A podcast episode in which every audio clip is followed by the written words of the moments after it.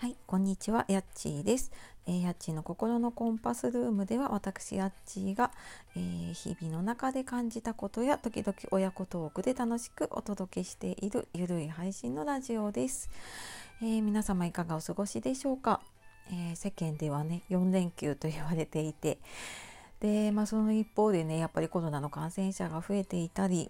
うん、あのいろいろね旅行行く行かないとかあると思います。で今日ちょっとね午前中あとバタバタしていたので、え、午後の配信というか、まあ、夕方の配信になっております。えー、で今日はね何を話そうかなと思ったというよりもえっ、ー、と今日ねちょっと気になるニュースがあったのでちょっとラジオで話したいなと思って、まあ、ツイッターとかねそういうところだとちょっと書ききれなかったり、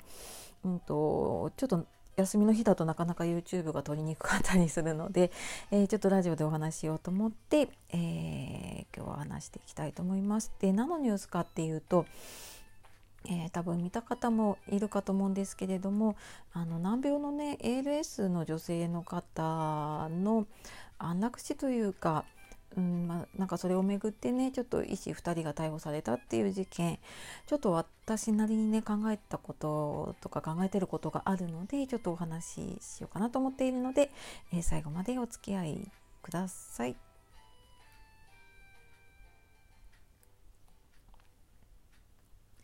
はい、というわけで、えー、今日はですね難病の ALS の女性に、え薬物を投与してで、えー、嘱託殺人容疑で医師2人逮捕されたっていう事件がね、えー、私もネットの方で見たのかな。で、まあ、テレビでも多分やってたと思うんですけれどもでこれなんで考えたかっていうと、まあ、私医療の専門家ではないですね。であのただまあ介護のねケアマネージャーっていうその介護の仕事を長年やっていたりあとはまあ副業的な感じでねエピローグコンサルタントっていう名前で、えー、就活とかエンディングノートとかねあの人のねあの人生最後をどういうふうに迎えたいかとかじゃあそれまでどういうふうに過ごしていったらいいかっていうライフプランを立てたりとか、まあ、そういった活動をねしてきているのでやっぱりねすごく深く考えさせられました。で、まあ、そのね介護とか就活に関わっている本当一個人のね考えだし別にこれがいい悪いとか 私はあのジャッジをできるわけでもないし、まあ、法律を変えられるわけでもない。なのでうんまああくまで個人の意見なんですけれどもうんまあ、やっぱり結論から言うとねこう医師が逮捕されたっていうことで今そうやってねあの例えばもう自分は苦しいから、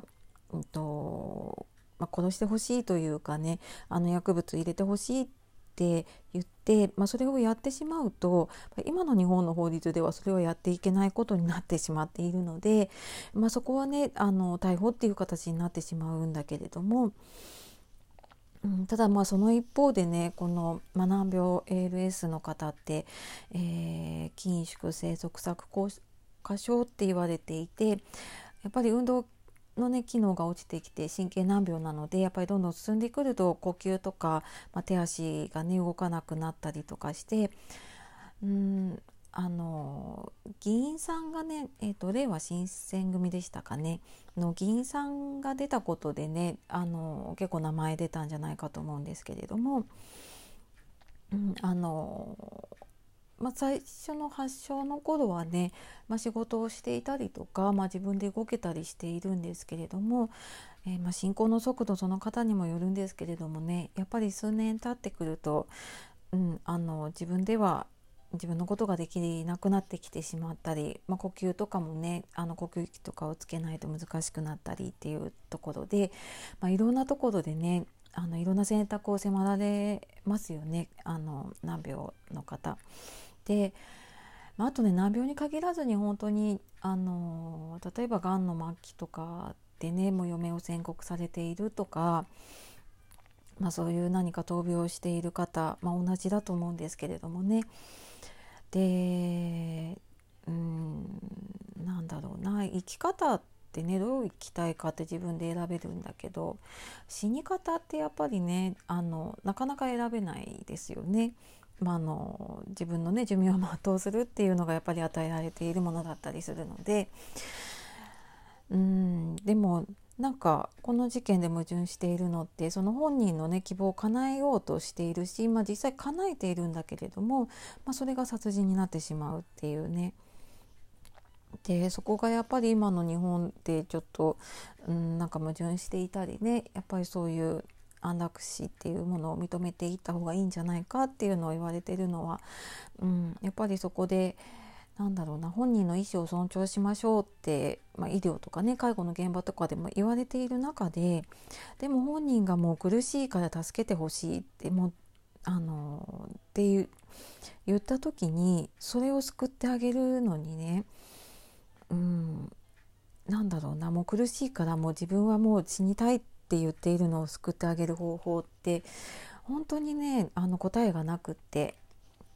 うんまあ相談に乗ったりとかね関わったりしててうん本当にそこだけはね本当に難しいことなんですよね。であの、まあ、もちろんその意思を尊重することも大事だしでもやっぱりその人の命っていうのを救ったりとかねあの命を尊重していくっていうのも大事だったりしてうんここはただね今の日本ではそこであの自分が死にたいっていう選択を叶えることはできていないんですね。でまあだからね法律がおかしいとかっていうつもりもないし、うんまあ、それを認めたら認めたでねあのいろんな問題起きてくるのはやっぱり目に見えていると思うので、うん、難しいんだけれどもただ、まあ、そこでねやっぱりあの自分が選べる道っていうのがね狭まっているのは確かにそうなんですよね。うん、もうなんかなんだろうなこれ、まあ、安楽死っていうとあれなんだけど延命をねするしないっていうのもあのエンディングノートだったりとかねあとえっとまあいろいろ今ねエンディングノートに限らず、えっと、いろんなライフログノート的なものが出ているので、まあ、自分でねそういう意思を、えー、残しておきましょうっていう方向ではあるんですけれども、まあ、その延命するしないにしても、うん、やっぱり本当に何だろうな、うん、意思決定自分でできることはすごくいいことなんだけれどもねただそれを絶対叶えるってなるとすごく難しいことだなって思うしうんなんかその人の人生の終わり方、まあ、全ての人がねあの望んだ通りになるわけではないなとも思います。でそうですねまあ私もそのいろいろね就活でうんどういう最後を迎えたいかとかっていう話をすることが多いんですけれどもうんやってみて思うのって、まあ、もちろんねそのどういう選択をするかっていうのも大事なんだけれども、まあ、自分の人生を自分で決めるっていうところをね、うん、やっぱり大事にしたいなと思って私はねこの活動をしたりとか、えー、ま介護のなあの仕事をする中でねやっぱりこういうところを結構、うん、しっかり向き合いたいなと思ってやったりとかしているかな。うんまあ、でもねやっぱり本当に今回のこの事件じゃないんだけれども、うん、高齢者の方もやっぱりもう介護が必要になってきたりとかね自分でなんとなくやっぱりもう認知症になってきてるとか物忘れになってきてるっていうのがなんとなくわかるんですよねその時がやっぱり一番辛くってでもなんか私はこう生きてるのが辛いわっていうようなこととかも結構言われたりします。でなんかそれをねあの助けてあげるにはうーん。そのね苦しい状況その人の苦しい状況っていうのをね助けてあげるにはどうしたらいいのかなっていうのは本当に永遠にテーマでね。ただあのその時にやっぱりもう判断できなくなっていることもあるのでそこはやっぱり事前にねあの私エンディングノートとかを、えー、書くお手伝いをしてて思うんだけれども自分の意思がしっかりしている時だったりとか自分の判断ができる時に、うん、自分がえーとまあ、その時点でのことだけれどもね病気になる前のことかもしれないけれども例えばもう自分が判断できなくなった時には延命はしないでほしいとかね、